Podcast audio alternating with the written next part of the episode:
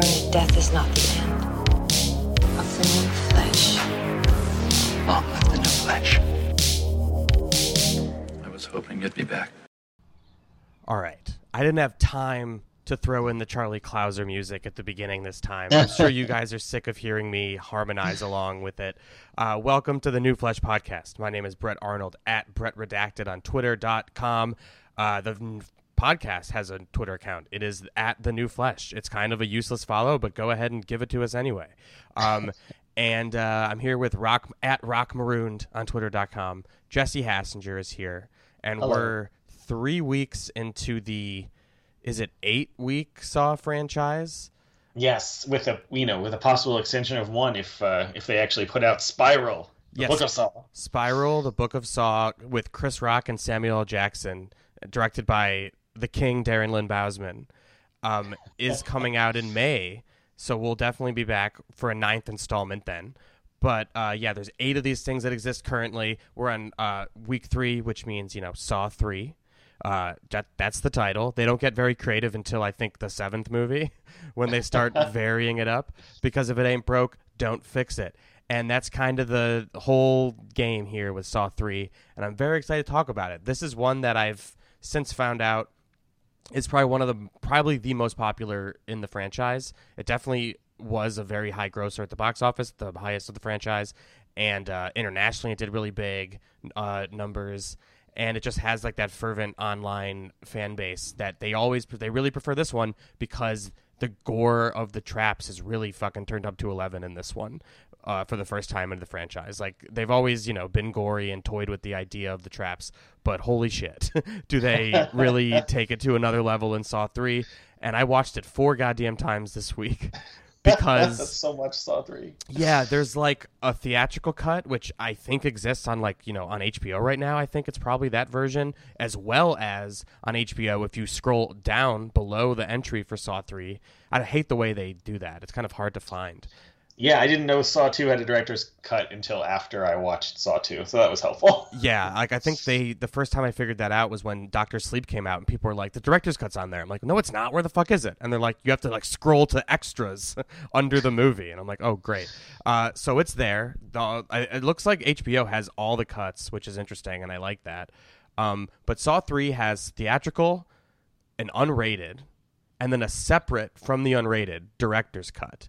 The director's cut runs two hours long with credits, like a full two hour movie. Um, the unrated one is like I uh, seven minutes shy or something. It's Uh-huh. it's pretty close, and the theatrical I'm pretty sure is like the unrated is pretty similar, except for the unrated has all the gore that the MPAA took out, which is like a shot here and there. Um, but it really adds up, especially when you watch them back to back. It's like, oh yeah, this one is really a lot grislier. It just lingers on so many things. uh, I'm excited to talk about it. And uh, Louis Peitzman is back, fan favorite, one of my favorite people to talk to, if only because he knows how to talk about these things and I don't I feel like I don't have to do anything. I just stand here and let him go and uh, he it leads to great conversations and I love him for it. Um, and there's a handful there's plenty of news. There's plenty of uh, industry stuff to talk about. The Oscar nominations have come out, or as my friend Tommy McNamara says every day on Oscar Sunday or whatever the day is. Um, Oscar nominations came out this morning. He is so brave. uh, the Oscar nominations have come out. Um, not a lot to talk about on the horror front, so we don't really have to. But maybe Jesse wants to sound off. You know, I have opinions probably too. Um, and uh, Jesse watched the Snyder Cut and wrote at least two pieces about it that I saw. So That's right. If you want his opinion on that, uh, I mean, we'll get to it here, perhaps. But he definitely wrote things on sportsalcohol.com, and I believe uh, where, where's the second one? Polygon, I wrote a bit about the various director's cuts of Zack Snyder because there are so many. There are. It's weird, isn't it? Uh, he, why is why is Zack Snyder achieve like auteur status? Is it just because? I mean, through it's sheer stubbornness. I through sheer stubbornness of like not even himself. I feel like the studios really put everything on his back, and for no good reason. Like, Well, it's it's so interesting, and I wish there was like a. I'm sure there'll be a someday like a more detailed history of this kind of thing, but you can see the kind of Warner Brothers ethos of I mean obviously Warner Brothers has made lots of shitty movies over the years, but they've also made so many classic movies. And for a long time it kind of felt to me like Warner Brothers was like a studio that at least tried to pretend to care about uh, like filmmakers. You know, like they have this long-standing relationship with Clint Eastwood. The long-standing relationship recently probably soured with Christopher Nolan. Yeah, once Uh, they stuff uh, like that. Yeah, yeah, yeah. They definitely soured it with the whole HBO Max same day debut thing. He was really Yes. vocal about that being a decision they made without consulting anybody. Yeah. Uh, and I feel like Snyder's involvement with these DC movies was really their attempt to kind of keep that going. And it is, I don't want to, I won't, expound too much about this, but I'm just thinking about this now that, like, it seems to me like it's their attempt to sort of do the filmmaker driven thing that they've, they're kind of known for as a big studio while also trying to do the, like, very contemporary, you know, minding your IP kind of thing. So they really went all in on Snyder. And in a weird way, that created his kind of bona fides as an au- auteur. I mean, like obviously there was he has a stamp on stuff that you can see going far goes as far back to his first or second movie, but I feel like the reason he's so cultishly beloved is like 95% because he's adapted a bunch of DC comics. Like if he had just made more movies like Sucker Punch, there would probably be more people there would be some people who were really into him and like were the the Zack Snyder guys the same way that there are Paul W S Anderson guys For and, like, sure. But there would be no sucker punch Snyder cut hashtag that leads Right. to a you know four hour version of that movie because Right, it's not it's a this- fucking DC property. Yeah, exactly. It's this weird, bizarre. It's this weird hybrid of a kind of bastardization of the kind of, you know, big studio auteur with the kind of horrible fan culture around. Like we love, we fucking love Batman so much, we just can't, you know, just can't contain ourselves. So I, I, I'm very interested to see if these people follow him to like not you know his next movie is not about superheroes and it's been a while since he did one that wasn't i'm just very and it's a horror movie so i'm sure we'll talk about it on the show uh, but it's it's I, I do wonder if his that fanaticism will follow him as he moves away from superhero stuff or if it'll just hound him into going back to superhero stuff Uh, what do you consider the Fountainhead to be? Because that's what he seems to be really uh, dead set on creating. horror show to me i don't know Yeah, it would. Zack Snyder's Fountainhead would be a horror film yeah in I mean, every I- I sense think of the word. he's- I think he's he's like sort of a lovable idiot. I like I mean, His like, in, his interview in what was it? The New York Times the other day. right? yes. It was idiot is a whatever you just said was perfect. Because the things Yeah. he says about his movie like compare me to whatever crazy comparison he made and he's like that's fine. And like he's just I, just don't know where he gets I mean I get I get where he gets the brav- bravado. It's because he's been you know held up by the studio. Like they Yeah. propped him up and said you're important.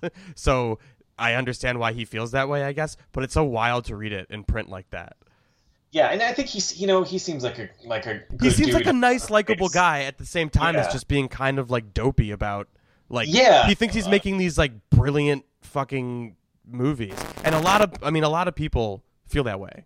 That like Yeah. he's doing some like brilliant deconstruction shit. But it I don't know. I don't know where you stand on that.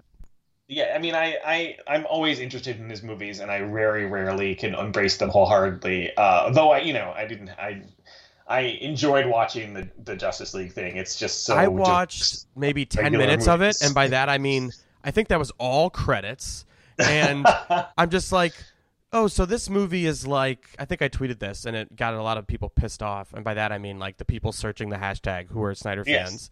I think I said it was like the the filmic equivalent equivalent of double spacing your paper and like using like 72 it is, point yeah. font. Like they're just putting they're putting but what would usually be cutting room floor material honestly probably for good reason. Um and they're just throwing it into the movie um that's what I feel like happened more so than like Snyder cut is his artistic vision. Like I'm sure it is his artistic vision, but like he was left to work with what he had. And like Yeah. I don't know, I mean, I've evolved in the past 3 years a lot. And like I'm sure Snyder has too. And Yeah. I, I wonder I don't know. I didn't watch the damn thing. So I don't know how much of it feels like that joke I made. But it does from the 10 minutes I watch feel very much like like wow, they're just really padding this thing, huh? it does it does feel like that and in, in some ways it's fun because if you like these characters and i certainly you know i enjoy the Wonder Woman, the Aquaman, etc. It's there's nothing like really wrong with it. You know, there's nothing like it doesn't disgust me or anything like that. And I had a good time watching it. I watched it at night. I watched it all four of it hours of it in a row. I did not fall asleep. I was I was with it, but it does feel. I mean, it's just such a fascinating document because the idea is like this. You know. Uh, but yeah, this is his, his artistic vision that he was denied. But like obviously, his vision when he started this movie was not I'm going to make a four hour movie in one three three that includes you know all this material that's really extraneous. And I enjoyed seeing all that extraneous material, but it's so bizarre to me that it's being sold as like this is what he wanted to do. Because even if you talk about like what he wanted to do when he wrote the screenplay. When in that interview in the Times, he or someone, maybe it's Deborah Snyder, his wife, who is also his producer, uh, wrote, I think, talked to Polygon or someone and talked about how his draft of the screenplay was also very different from this, and that's fine. That's very natural. Like you said, people evolve and sort of their ideas about these projects evolve, and I do think he works closely with the studio. He tries to play ball with them because he is doing these giant movies for Warner Brothers. So I think all of the movies he's done, he's probably worked with the studio and, and, and kind of gone back and forth about like, can we do this? Can we do this? What what are the parameters here? So it's it's fascinating to see this movie that is both unencumbered by that and also like obviously not ex- either exactly what he wrote in 2015 and it's also not how he would have made it if he had actually finished it in 2017 and it's also not probably exactly how he would make the movie my computer cut you off, Jesse, in the middle of that uh, sentence. So why don't you continue? You were saying it's not the way he would have made it in right. 2017 it's, it's not, or whatever. It's not how he would have made it if he was able to finish it in 2017, and if he was going to start fresh now making Justice League, it's probably not. Also, this is probably also isn't how he would make it, and it's just this fascinating document to me that it's it's kind of about the futility, really, of like trying to recapture wherever you were artistically and that's kind of irrespective of whether you think it's good or not and i think there are good things and bad things about it. Um, but it's this fascinating document to me of, of trying to kind of recapture your artistic vision at a very particular time and that time is clearly past. And there are all these different factors that play into this. And of course the movie's going to be different now even finishing up now than it would be in 2017 the same way it would have been different if he made it a couple years earlier.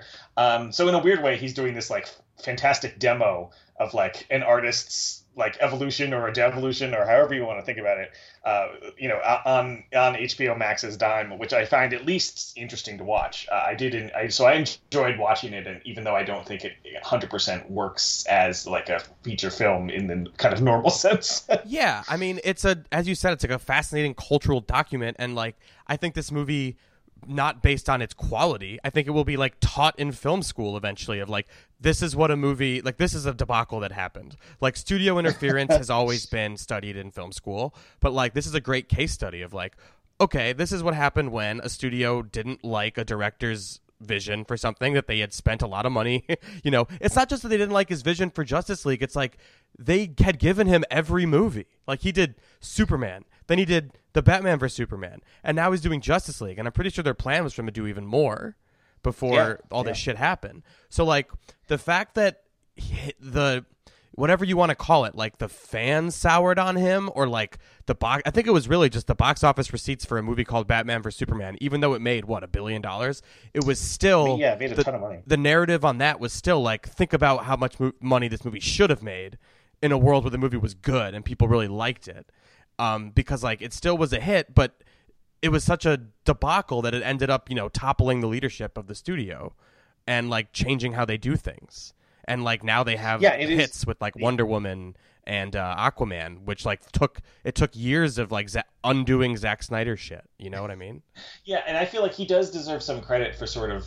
Uh, you know, getting the ball rolling on both the Aquaman and Wonder Woman. I mean, like you know, he helped cast the, their yes. Aquaman and their Wonder Woman, and I and helped sort of shepherd those movies. And I think those movies are both way better than anything he's made for them. But it is it also kind of catches the studio. You're absolutely right in this kind of transition transitional period where their approach to these movies was sort of trying to keep pace with the Marvel thing and sort of moving away from what we think of as kind of a more Warner Brothers approach, but at the same time trying to honor that by having this like one guy be sort of this architect of stuff. And it didn't really work out. It's just a really interesting, like bizarre confluence of things that led to this movie, you know, existing. So it's interesting from a business perspective as well as just like if you, you know, are interested in weird alternate takes on superheroes, it certainly has a lot of it because it's four Yeah. fucking hours long. Absolutely. And like so this movie exists and of course Joss Whedon's version exists, which was like the studio hired Joss Whedon to come in and fix what Zack Snyder did to this movie. And Yeah. his version is out there and like was in theaters and like was the version that, you know, was canon. And now it's like, well, now there's this version. Uh it's And I think the, that one, for, for what- I mean, it doesn't matter that much because these DC movies are re- a little more loosely connected. But that one will be, I think, considered still if you- Canon, if, if, if pressed. You know what happened to Wonder Woman when she fought Steppenwolf? I guess that version is what quote unquote really happened. Yeah, what really happened? Yeah. That's like the that's the uh God, what's the website? The Cinema Blend headline that that Yeah, gets what- you in yeah. there. What really happened when Wonder Woman met Steppenwolf? All right. Well, I'm gonna have to do the fucking quick hits of news again, but we have more time than I did last week. I think I had 10 seconds last week, and now we have 10 minutes. Um, there's a lot of movies I watched this week. It's South by Southwest, and I actually got in on Yahoo's, you know, badge, Yahoo's Entertainment's badge. So I got into the festival and I watched all these midnight selections, which are supposed to be the horror movies. And uh, you know what? Not many worth discussing, to be honest with you. A lot of Oh. typical festival fodder, which is like two out of you know two and a half, three star movies. But I'm sure there's plenty. I- I'm sure I'll have something to talk about. I need to find someone else who attended and do like a bonus episode or something. Uh, so that's South by Southwest. I truly don't have anything on top of my head that I was like, oh, that was really interesting. Uh, did you watch anything recent? Not. I mean, I watched um, Come. What's it called? Come True. Did you see that? The sort of Yeah, I didn't like that at all. horror movie. I I liked it to a point, but I did feel like it, it by the end it really. I think kinda it, everybody, but- everyone was into that movie and like appreciating the slow burn of it, and then the ending burned them, and everyone Yeah. got mad about Yeah. it. I think that's my mom happened. texted me and she was like, I, "I thought this movie was cool, but what the hell about, Yeah, about the ending?" yeah, that's that's that's right on. Uh, quick recommendation for the new Nate Bargatze comedy special on on Netflix. It is, uh, I think, it's called The Average American Male or something. Nate Bargatze, funniest comedian. He's actually clean. It's remarkable. I don't know how he's so funny and just being like a clean comedian. But you should check it out if you haven't seen it. Uh, Nate Bargatze. He's got Tennessee Kid as his other one from a couple years ago. Uh, the Full Time Magic is on Amazon Prime. Just love the guy, so I'm plugging it. I'm just looking at my Letterboxd. Um, I watched the Edgar Wright Sparks Brothers documentary. It's fine. I also would love to make a documentary about my favorite band. It seems really fun. it seems like it'd be really overindulgent and too long, like his was. Um, I watched the Justine Bateman debut film called Violet with Olivia Munn.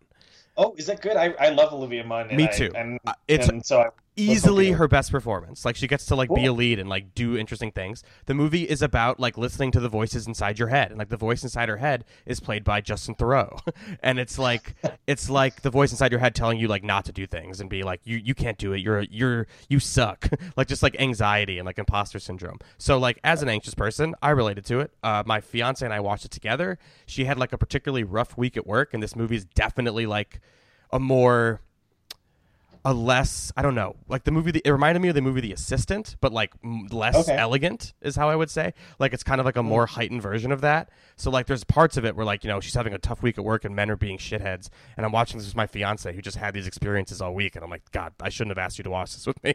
I'm so sorry, but like it was like visceral in that way. So like it was good. It was pretty good. That was one of the better ones. There was a movie called Swan Song starring Udo uh, Udo Kier as a a gay man leaving a retirement home to go like do the hair of his dead friend. Um, and I, they should have called it Udo Queer. That's my only review of that movie. Um, Mickey Keating has a new movie. The guy who keeps making like 80 minute movies that get into festivals and they're not very good and then they end up on Shudder. Uh, and you don't, you don't, you know, you'll forget him after you watch him. He's got another one. It's called Off Season. It's got a great cast. It's got like Richard, uh, what's his name?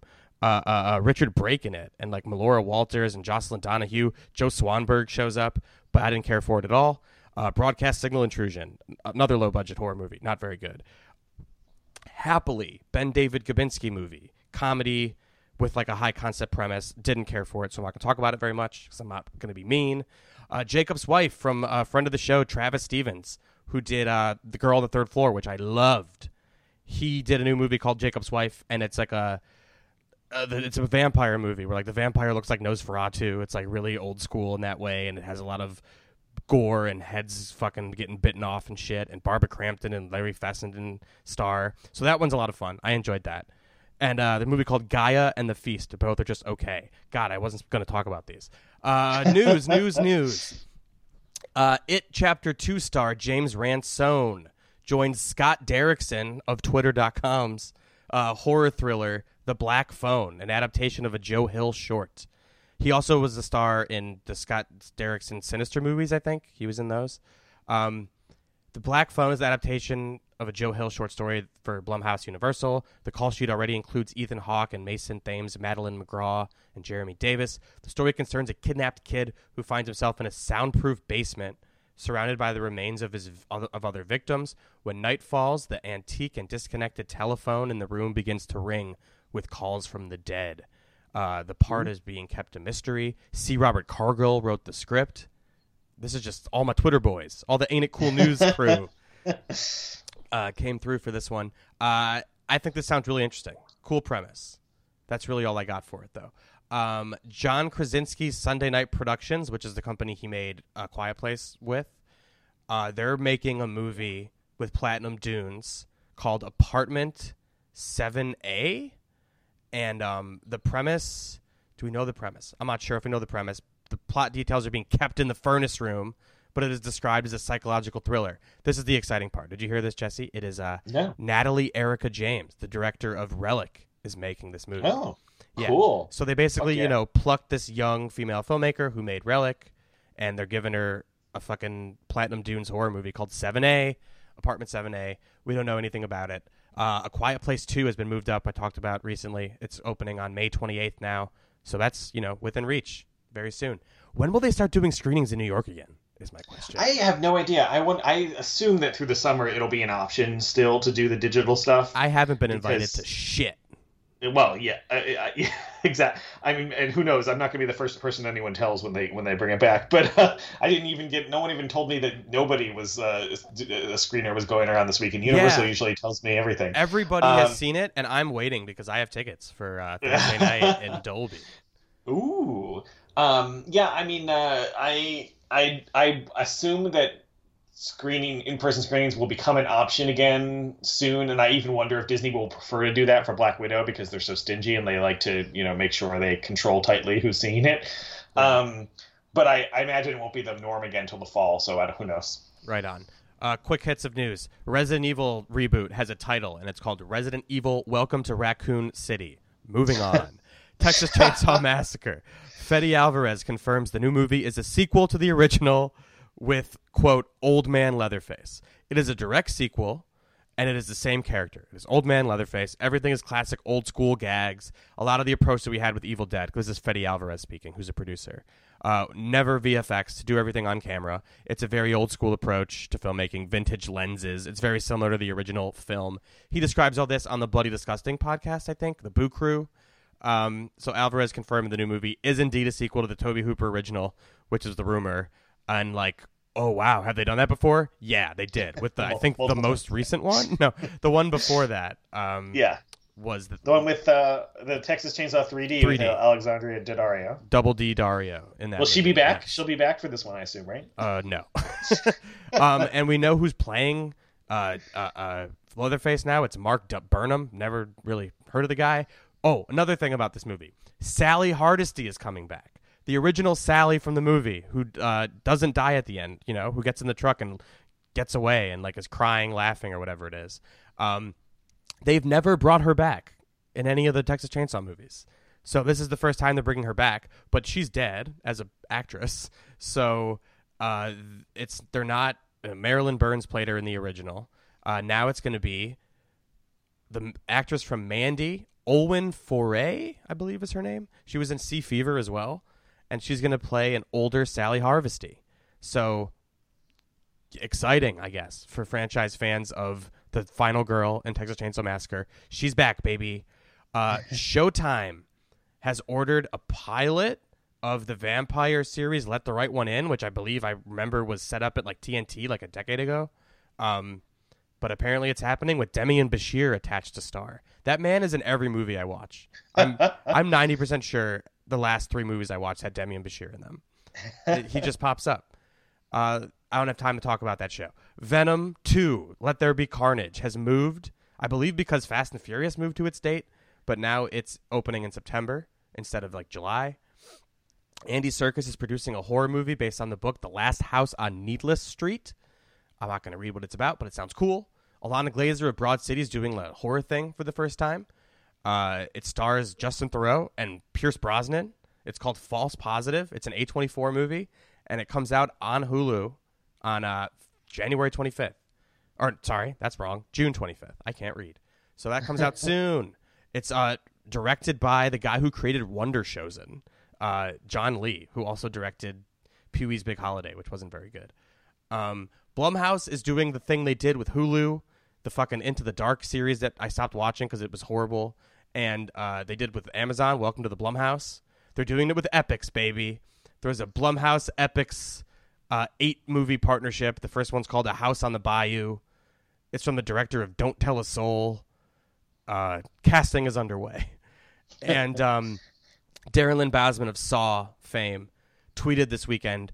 So Lionsgate, he th- added them. If Spiral is a success, which it will be, by the way, uh, can we talk about finally letting me have the Leprechaun franchise and trying a little something something with it? yeah. Just saying. For the last ten years, love you. And then Lionsgate replied, "My leprechauns will call your leprechauns." So he said, "That's amazing, making progress here. This is the first time they've acknowledged this." So it sounds like Darren Lynn Bousman may get his hand on Leprechaun, which fell to the WWE Films people.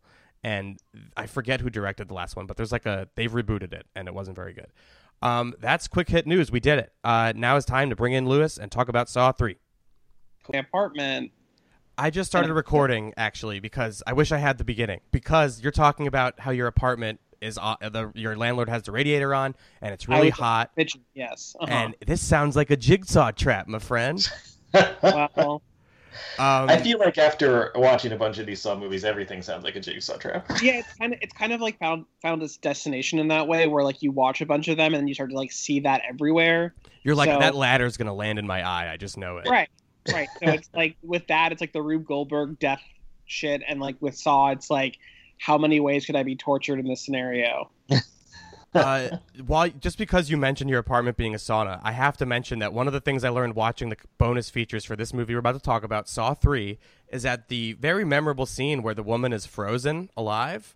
Um, it's actually was like a hundred plus degrees in that room, and everyone was sweating bullets, and it was really hot, and that was the issue uh, while they were doing it. Which I just what uh, what are the what's the what are the odds of that? It was I still don't. yeah. Can can that explain how she was frozen to death? Because I'm still not clear on the logistics of that particular. Oh, it's my favorite thing in the movie when it's like, okay, there's a woman here, there's a woman here, then it's like cut, and it's like she has makeup on now, and it is no longer the same person. I love that. Like, how do you go from like not frozen to frozen? It's just like we're just gonna do a cut. I just don't think you can. I don't think you can freeze someone to death by spraying them with cold water. I think you, you could give them hypothermia, perhaps. Just But really, this is like the the long game for Jigsaw. He just gives her hypothermia. Like you have three Yeah. to six, seven days left to live. very, very unpleasant. So there's that. Uh, thank you, Louis, so much for coming back. You've been on a lot recently, and I'm glad you made time to come back and talk about Saw Three. Um, is this a particular like favorite of yours, or did we just land on this randomly? No, we we just landed on this. I mean, like I, you know, I didn't really. I've come to learn this is like a fan favorite. Is it? Yes. It's not. It turns out it's not my favorite. Um, I I still like it. I I just It's think, like, definitely like it's fucking two hours long if you watch the director's so cut. long. Yeah, I well, I don't think I watched the director's cut, but it still was quite long. it's I, almost two hours. Yeah, Yeah, I mean, I watched because I I rewatched Saw and Saw Two to kind of like jump back into it because it's been a while, and I was just like so into those, and Saw Three to me was a little bit of a letdown. Um, but then I remembered how convoluted it gets after Saw Three, and I was like, okay, well, Saw Three at least like yes, you will be pining for the days. The, the the simple days of Saw Three, uh, you will be pining for after. I honestly don't even remember. All I remember about the the next several entries is the twists being very dumb. Like they just couldn't. I mean, I think the twist here, which there are multiple, because like the main twist is like the writer of the movie, Leigh Whannell, would say uh, it's not a twist, and it's like they expect you to know what it is. So like the fact that like there's like a fake out twist and more twists, uh, I think this movie is actually well written and well crafted. Whereas I think uh, the next few, I feel like they're really trying to outdo the like they just it, they can't do it anymore. You can't No, do totally. the twists I mean, anymore. Yeah, I mean, I think that like this this movie though starts to get into that territory when you have all the flashbacks. It starts to do that kind of thing where they fill in these gaps that you didn't even know existed. Where it's like, here's how that happened, and you're like, okay, well, I didn't need to see that, but got it. And like as the movies go on, they fall more and more into that, and it becomes like a fucking mess. So I don't. It's not like a problem in Saw three, but I think I associate those like unnecessary flashbacks with where the series really goes off the rails. Yeah, no, because for sure. Because eh. I I had want, hadn't seen this since it came out, and I had th- I thought, oh, this is the one where they start having the twist be that it's happening simultaneously with another movie, and Oh, it's yeah. not. Not yet. It's just it's just like where that sort of starts, even though it's not exactly what happens in this movie. this I have movie. to, I have to look up the timeline because I, I I wasn't clear on like Amanda when she like like the timeline of the first two movies versus this one. Like this is a few years later um from the first movie, but I wasn't entirely clear on that until I mean, end, which maybe is the point. But I was like I, I had to look up like when things were happening. Yeah, Yeah. these movies are like I forget. I'll find the quote when we're talking about it later. But the the creators all say like we're not being deceptive or like we're not lying. We're just being deceptive. And like the whole the whole like not telling you when things are happening thing does become a big part of this franchise and like a staple. And it's odd because like the Wikipedia page saying in the second sentence six months later, comma is more than the movie does. Like it's like six months later, the aftermath of the game. I'm like, what? The movie just goes from Detective Eric Matthews to this scene. It doesn't tell you how much Right. longer it's been. Um, yeah, I, mean, yeah. I, I think that they like obviously pay themselves into a corner in this movie because they kill off Jigsaw, and I think like I don't know if the original plan was to just have it be his acolytes going forward because like obviously you know we see like a bunch of traps that are not set by him in this movie, but they they find a way to get him into every subsequent film because they just like couldn't get over it. So it's like obviously if you kill off the character in the third movie, you're gonna have to like rely increasingly on flashbacks going forward. Um, yes. yeah, but There- it's it's uh, it's a mess. There was, I think Darren said 40 minutes uh, in the first cut of the movie, like the rough work print. There was 40 minutes of flashbacks, like straight. And he was, and before they, you know, edited in, edited it, edited it in throughout the rest of the movie. It was just like one block of flashback. And I can't imagine how poor the movie would have been if it was just like, boom, 40 minute flashback. Enjoy. They did a really, I think, it, I think you really do have to credit the editors of these movies uh, for like making them coherent. And the director, uh, Darren Lynn Bousman, says the same thing. He's like, without smooth editing, these movies would be nonsense. And like, they film so much, and the only way you can really tell what timeline it is is uh, it's in is through. Amanda's different haircuts, and there's five of them in this movie. There's Well, five I different timelines the- for her. I appreciate the attention to detail with her haircuts for sure.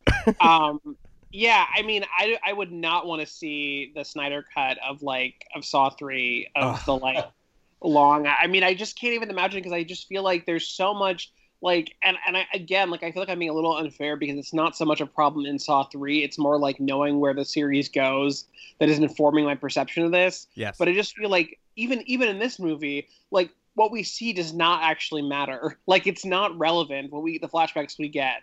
So seeing Amanda like kind of it, it, it just kind of drives me crazy because it like makes this whole thing about how she was like trained by him and how she like came to understand his teachings and how she helped with all these different you know games and all that but then like in the end she doesn't believe any of his shit and she does her own thing anyway so it feels like it was a lot of exposition for nothing it Um, makes you it makes you really feel for Jigsaw because you understand the frustration he must feel when his protege lets him down.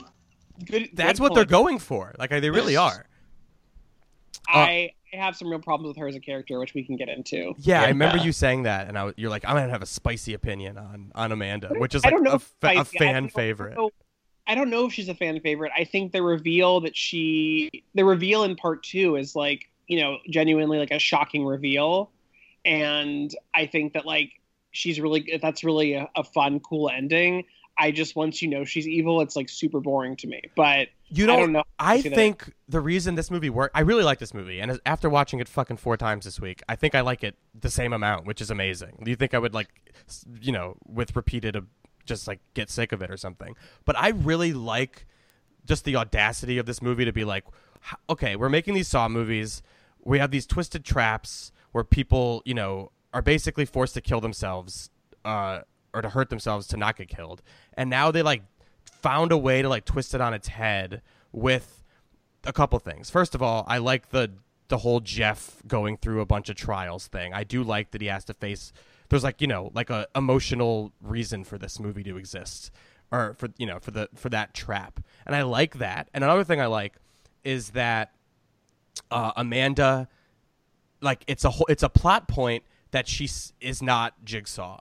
Like she can't she's not the same caliber of killer that Jigsaw is. You know what I mean? Like she well, is he's not a killer. Exactly. He's not a killer. He would say he's not a killer. And he, he even says in the movie, like, you're a serial killer and I hate serial killers, I think, or something to that effect. And, like, I love the idea of the traps being rigged. I think that's, like, very compelling. Like, the opening, like, Kerry uh, getting out of her trap, but she's not all able to. And then it fucking snaps. And, like, I think the first few traps are all like that, if, if memory serves.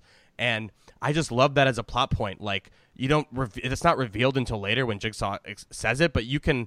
I don't know if it was me having seen this movie before that I remembered that when it was early on in the movie, but like I think it's palpable and noticeable that like, oh, these traps are rigged. Like you can't win these, and I think Right. that's Well, like they- a well, they- compelling they- place to take it. yeah, they they point that out with not the the first scene is Matthews breaking his foot and it's horrifying. Oh my god, that not- scene, yeah. Ugh. Um, but the first the first trap is the the first game is the like blatant Hellraiser ripoff. with yes, the chain. guy's got chains and uh, he's got like rings in his every part of his body. Yeah, it's horrible. I, which is a very effective. The whole thing is like super effective, but th- that's when uh, it's in a fucking classroom for some reason. But yeah, well, she points out like the game is rigged because the door is locked. So you kind of Oh, that's you- right. you kind of get an inkling early on of of like what's going on here. Um, and I do agree that's like a, that's definitely like a, a clever twist on things. Like that part of the movie, I I do like. I think that like the Jeff stuff, um, I found a little bit repetitive, and also For like. sure. I guess like my my saw like my saw preference is either like give me a super compelling character like like in the first movie those guys are super compelling like Cary Elwes delivers like an incredible performance it's like a great he's great and then the second movie it's like less about the people but there's so many of them that I'm like either like give me like one really compelling guy or like put a bunch of people in a house together and like do shit to them that's fine too but I I feel like when it's just like one kind of the, the Jeff story, it's like we, we we know a lot about him kind of, but like I, it's I don't know. I wasn't super invested in him. I don't really. I'm sorry that his kid died. I I mean that's sad, uh, but also now I now I sound callous. But I, I, I just I wasn't super invested in his story. Well, maybe this is interest an interesting conversation. Like, do you want like these movies? We've talked about like the backwards moralism of these movies, or like the ethics of Jigsaw and and what that means, and like that's kind of what I'm hearing. Like, are you saying you just don't like you don't want that in a horror movie? Like, do you not want to be like lectured and or in, in that way? Like, is that how you see it? I, I don't know. I'm trying to get at something. No, I, I hear you. I don't. I think that the. I think it's kind of like he's full of shit. Like I don't think there's actually that much morality to any of this, and like I think that it falls apart really easily, which is why I think it's kind of funny that Amanda like is like you don't make any sense here. Uh, I'm just gonna kill people who deserve it because this is dumb. Um, yeah, I think like I don't know. I think his games are kind of silly, and like I think some of the people he gets are like really bad people, and some of them do not deserve the treatment they get. Yeah, like the nurse. the the tortures are the tortures are also like wildly different in terms of how horrible they are where i'm like some of them are like this seems unpleasant but i could probably deal with it. To like i would literally just i can't i, I if if i were in the scenario like if i were chained up all over and like had chains and there was a bomb going to go off i would be like i will accept the bomb going off Yeah. I'm, or, I'm, or i'm also not going to fucking dig a key out from behind my eye. Are you crazy? Like like it's done. I will do- it's fine. Um anyway point the point point being um it's not so much that i mind like nothing to do with the morality of it. I just think that like you know we're, we're watching this movie because they're, they're they're watching these movies for like the fun, either like the fun gore of it, or like you know, there's some weirdly compelling story and and good performances. And I think that the first Saw is like a very good story. It's, it's like it's character driven and it's story driven and it's very it's less about you know the gore. And I think the second movie obviously ups the ante by adding a much more people, adding a needle pit, adding all sorts of like you know of, of that element. And then the third kind of tries to balance the two. And I don't really get the same power from the first two movies, if that makes any sense. I think that makes sense. I think uh, I, I, it's funny. Brett mentioned it being kind of like a fan favorite, and uh, though I'm not a dyed-in-the-wool Saw fanatic, I certainly saw all these movies when they came out, opening night or you know opening weekend or whatever. And I my recollection, because I've never rewatched a Saw movie before embarking upon this project, uh, was that Saw Three was one of the best ones. But I could not have told you why, uh, point blank. I could remember, you know, that Saw Two was cool because it had the needle pit. Saw One is cool because it's got a great twist at the end. And Saw Three, I just remember also being good, and I don't know why I thought it, maybe it was I as much as this one being good as uh, four being really fucking terrible, but which Yeah. we'll get to. Well, but I, Um, it, it does have some of the most memorable like games and kills. I think that's a lot. A, a lot of it to me is like this is the movie with the rotting pig carcasses. Yeah, yeah. and the thought- fucking like Jesus twist thing, which like horrible. It's, is it's Oh, horrible, man. horrible. Yeah. Like the most Yes. fucked up thing I've seen in a horror movie, maybe. Still, like one of like top really five. disgusting. it's up there. It's up there. It's Jeff. up there. Yeah. Well, well, and like watching it again, I was struck by trying to figure out like, did I? Is there a reason I like this more than or like this as much as Saw one and two, and maybe even preferred it a little bit at the time? And what I landed on is that I think it actually is. Especially, I mean, this again might be as much as I might have negative associations with it because it sort of puts the series on a sort of soap opera with extreme gore and timeline twists uh, path that that they really go hard on with with Saw four, five, six. Uh, it also feels like watching again. I felt like, oh, this gets at a pretty good balance of, I guess, of, of, of what Louis ta- is talking about here. Um, the gore, you know, horrific trap stuff and the melodrama stuff. It's not like high drama by any means, but I would say I think I like the melodramatic aspects of it. Maybe just because I find them a little cleaner and less convoluted, and, and maybe better performed than any of the any of them so far. Uh, I like the first Saw quite well, but I I never felt the performances were especially good. I think it's one aspect where Wan just did not have the time, and you know he tried to make up for it by hiring some good actors, and I don't think all of them did their best with it. And Saw 2 has some good performances. It's a little overheated. This one, I was like, you know, I really, it's maybe because it's a little smaller, um, feels a little more manageable. And it's not, again, not like amazing horror movie acting by any means, but the kind of balance between Tobin Bell playing Jigsaw and, shoot, now I'm blanking on her name, but the woman who plays Amanda and uh, the one playing uh, the nurse and Angus Macfadyen who plays Jeff. um, I feel like those performances work pretty well, and the kind of balance of melodrama with just like sick shit, as as like the, as the kids would would uh, would be going to see these movies would want. I feel like it does a pretty good job. I feel like some of that is in the editing in terms of how it balances some flashbacks that tell you things that are sort of interesting, um, and also what's you know stuff that's like urgent. And certainly the Jeff storyline would not suffice on its own the way that Saw 2 really like the haunted house half of that sustains itself pretty well. I don't think the Jeff stuff would work as like the immediate hook. Because my, first thought watching it again was, why didn't this just start with Jeff and then start getting into the Jigsaw stuff later? And I think the main reason is that it's not that interesting on its own. But I do think they kind of get at a kind of crazy like blood-soaked melodrama thing here and that is hard to replicate and did kind of inform future installments and that the future installments do not do as well. So i, I did find myself watching this going oh yeah this you know for like a kind of dumb contrived melodrama where the moral dimension is as Louis says i agree kind of like bullshitty if you even poke at it a little bit. In the moment i was kind of like yeah i kind of enjoy or you know found effective you know jeff being faced with these choices to sort of self-mutilate to save someone else who he would may- maybe prefer to see harmed. I don't know I, I, I thought that stuff worked at least on the in the scheme of saw movies that where I, I don't have like i don't think they have a high ceiling uh necessarily. It worked pretty well in the moment and it, it, i think it's kind of a fragile balance where as soon, as soon as it gets a little bit screwed up as it does in Saw Four, I think it, it kind of collapses. But it does kind of go out. It, it leaves these first three for me on a, on a relatively high note, where it's like, okay, I, I'm kind of invested in Jigsaw, Amanda, and and this nurse and and her uh, her ex husband, even though it's all kind of dumb. Wait, point of clarification. She's a doctor, right? Oh, she. I'm. Uh, that's. I think I called her a nurse earlier. That's my You fault. called her. She's she's a, she's like a neurosurgeon. Yeah, she's a Okay. neurosurgeon. I just I just want to I just want to point that out before. yeah, No, before yeah, I do it a that's- thank you, third and fourth I- time. Yeah. Yeah. Um, I feel bad. Uh, I think. Yeah, I would say a hell of a excuse would be nurse because she really does brain surgery with like a yeah, fucking that's- yeah, power just drill. did a touch of brain surgery.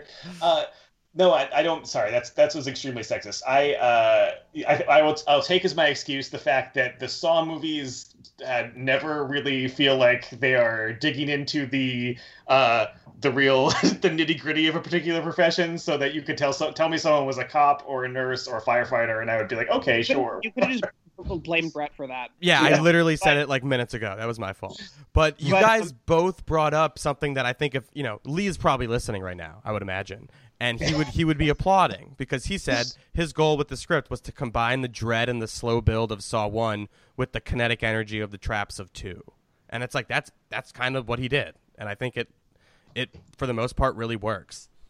I, I think I mean yes I think like honestly my my my big issue here and like why the the melodrama part of it doesn't resonate with me as well is that like I don't buy Amanda I have a, a huge problem with that character and I think that like I found her so irritating watching this in a way that I don't remember when I watched it last time um I just don't I don't understand her relationship with Jigsaw I don't understand like I think I'm a, I think I have a nugget here that's gonna like piss you off even more. Like there were okay there were scenes where she was, you know, like the scene she demanded they include a scene where she's like cutting her legs. You know that scene with the knife? Right. Like yeah yeah that was her like she the producers all were like we asked like we didn't want to include this scene. We thought it was too much and she's like no, like we have to have it. So like there's something to I wanted to get to like the fan serviceness of this movie. And it's like well, I mean, I, I don't like I that that's not the part that I mind. I think the part that I mind is that she is at what like by the end of it, she's like, I don't believe in your teachings. I think I, I killed people because I wanted to kill them because they deserved it, etc. And whatever, but also is like in love with him, but also he's like her father. It just like it was a very like her kind of like intense devotion to him does not track for me. And like I find the scenes where she's just sort of like against her own best interests like you know harassing this doctor who's trying to save jigsaw like it doesn't really make sense to me i find it annoying I mean, yeah. I mean, I hear that. Um, I I feel like fans really like Amanda's story, but I hear what you're saying. It does feel like they talk about this a lot on the commentaries and stuff, where it's like, you know, we're lucky we cast Tobin Bell and and Shawnee Smith in those fucking bit part roles in the first movie because we we're stuck with them now. And like, thank God they're such good actors, is what they keep saying, because like we're so lucky that we were able to like you know write these characters out and give them you know meteor performances and roles. Um, and I it just that speaks to the fact that these movies are kind of being written with fans in mind, and it's really interesting. So Leigh, I found this interview from when this movie came out, and the the interviewer was I think it was Arrow in the Head interviewing from from JoBlo.com said, uh, "I know you've been really frustrated, Leigh, with the nitpicky questions about the traps and twists. Were the flashbacks a chance to answer those?" And he said, "Definitely. The fans." you know, I mean, the message boards are just filled with these guys. They're crazy. I remember reading an article where Leonard Nimoy would attend these Star Trek fan conventions, and guys would get up and be like, "In episode 12, you're wearing a wristband that's clearly from the planet Tactar, and Tactar wasn't discovered until series three. Now, how could you have that wristband?" And here, this poor actor who's just gotten off doing Hamlet on Broadway is like, "You know what? I don't know. I don't know what that is. I didn't write it." And for us, the thing is, I did write it. So we get on the message boards, and there's some kid going, "Now, hang on. If he was lying in a pool of his blood." uh, his own blood, and sometimes they get you, and you're like, oh, geez, we didn't have an answer for that one. So Darren jumps in and says, the big one that we tried to answer on this one was everyone says, why didn't Leigh drown in the first movie? He was in the bathtub. Why didn't he drown? So that's why that whole scene came around. So they're literally reading fucking forum posts. It's like how they it's like how Disney made Rise of Skywalker. like they read the fan comments and they're like, "Okay, you want this? We'll give you this." But um I'm going to keep going cuz it's interesting. But they said all the flashback scenes as you say, it's a playful way of giving back to the fans. And it wasn't so much born out of frustration of like, here, here's the answer. It was more like, if you were a fan of Saw, this would be a little gift. I mean, Jason Constantine from Lionsgate, during the writing of Saw 3, we were talking about he's a huge Star Wars fan, and we were talking about the prequels. Um, and even Revenge of the Sith. Sorry, George. And I was talking to Jason Constantine about it, and he's like, you know what?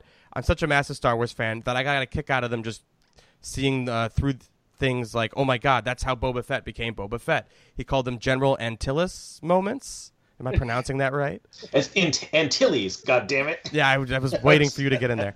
Uh, there's a General Antilles from Empire Strikes Back. You see him in one of the prequels, and only the most hardcore fans would pick it up, but he just got a kick out of it. So we called all these little flashback scenes throughout Saw, we called them the General moments. Uh, and when Jason, when he was reading the script, he's like, ah, you've got a cool little General Antilles moment here. Uh, and so that's where this big stuff that's easily foreseeable, like the setting up the bathroom from the first movie, the the Leigh stuff. Then there's really small stuff where actors make appearance appearances, like the fire guy Obi burned in the house from Saw Two makes an appearance in this movie for like half a second. Like you wouldn't notice it if you weren't looking for it. There's like tons of shit like that. Um, I like I like how I'm obviously I'm going to be defensive about this as like a Star Wars nerd, but I like that their equivalent, the Saw equivalent of like we're going to show you the goods. We're going to show you why this guy didn't drown in a tub.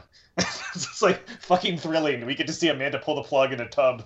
Just amazing I- stuff. I don't I don't remember having that question after watching the first movie. right. Yeah, Like, no, they're really. It's like the nitty gritty, stupid, like uh, cinema sins, like continuity error type shit. Right. That they're like, we're gonna fucking, we're gonna nail it. What's Um, so funny? What's so funny is that like I think that like I, I think it, it works in this movie, but like, and I I won't keep talking about future movies because obviously you'll get to delve into those delightful treasures soon. but I think it's like funny that in trying to answer these questions, they actually made shit so much more complicated than it ever had to be. Like by the by the by like the sixth or seventh movie, like you've looped back like six times on like you know every every timeline and like there was always like a 15th person there you didn't see before and they're the one who did that thing you forgot about and it's just like it's it's ludicrous.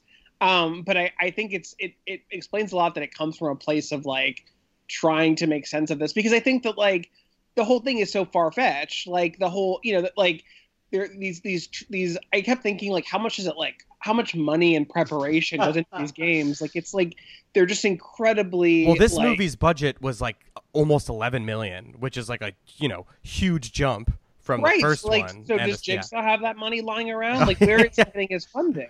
Yeah, who's uh, funding this? it's like a, it's like gonna get meta. Like, did you see the movie The Gentlemen, where then it ends with like him going to whatever studio and selling the script for the movie we're watching? Like, Jigsaw's gonna, the the final twist is he's working with Lionsgate, and they've been funding him this whole time. Well, and I, I don't want to spoil. um, No, no one needs to tell me this if they remember, because I certainly don't remember what the, the nitty gritty of, of the subsequent movies that I haven't seen in years.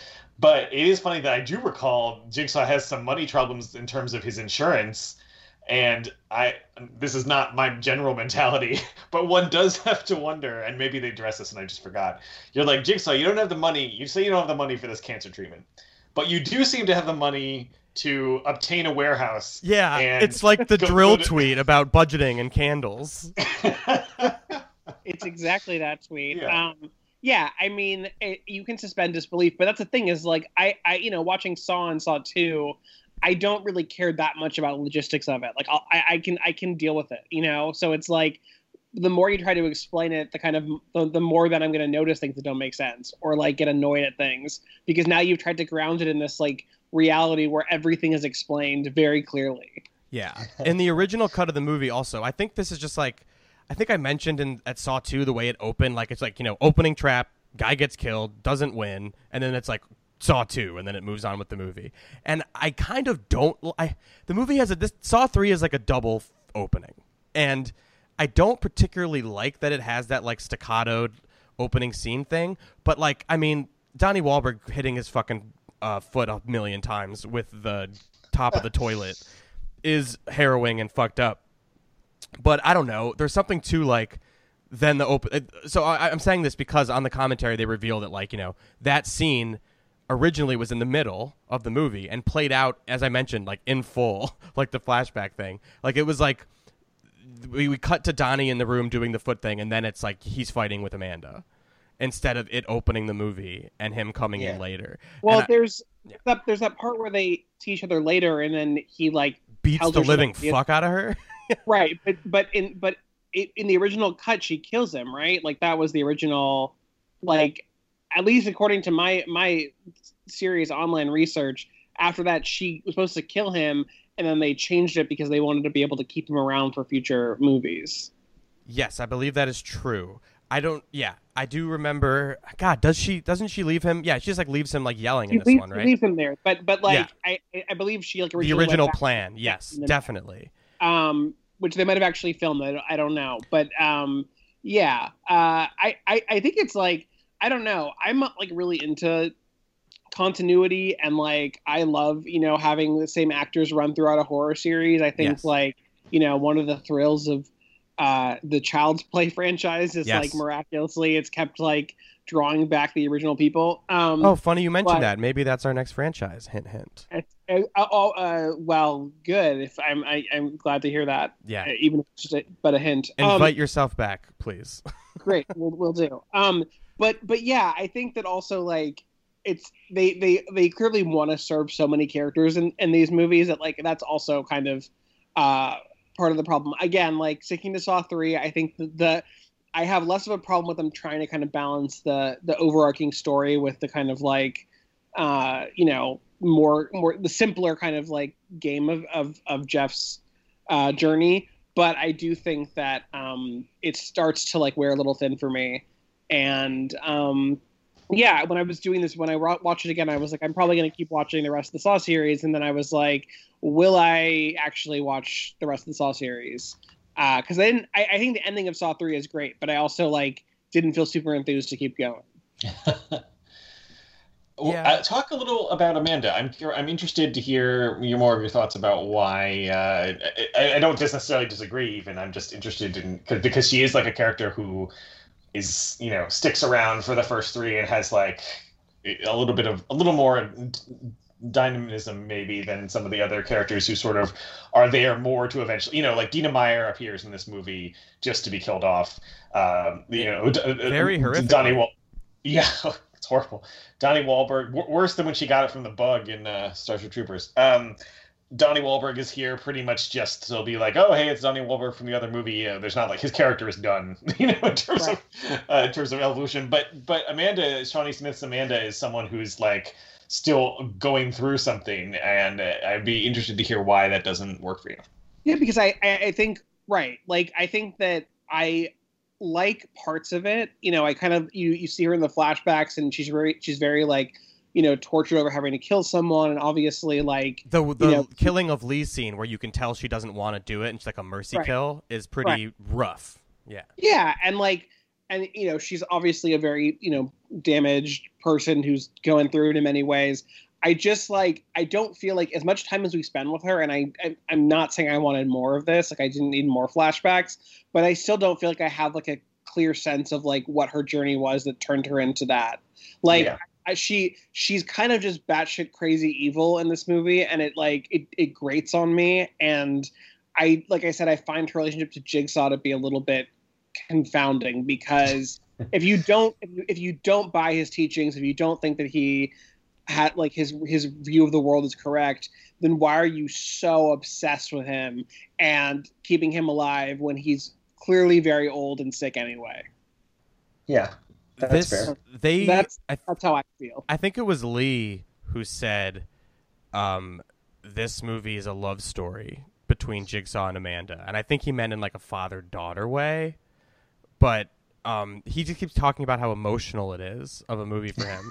And well, Darren keeps saying that too. Actually, here's what I have a comments from. I, I'm trying to see which commentary this was from, but Amanda is someone who has been abused and neglected when she was young. After self cutting, she moved to drugs. When she met Jigsaw, she got off drugs and became his apprentice. But that rage inside her never subsided, and that's why she doesn't play by Jigsaw's rules. She can't watch her victims live through the games. Instead of cutting herself, she takes it out on her victims. Like that's their, that's how they justify her philosophy, and they say she basically, you know, took Jigsaw's uh, philosophy that that can canonically is good by this franchise. You know, uh, they she took that and screwed it up and um, that is how they explain Amanda's character. Uh, they say we see her break from the rules to kill Leigh. She does it because she can't handle the idea of him being left alive. He's starving to death. It's a mercy kill. Producers didn't get it at first. They said, "Why is she crying? She shouldn't be crying." But they explained it, and they eventually understood. Um, the progression of her killing started sympathetic. She's trying to do for right re- do it for the right reasons, but eventually she moves on from that. And by the time of Donnie's death or whatever, she's moving that way. He taunts her and sh- whatever. Uh, and then we find out she was the one rigging trash, blah, blah.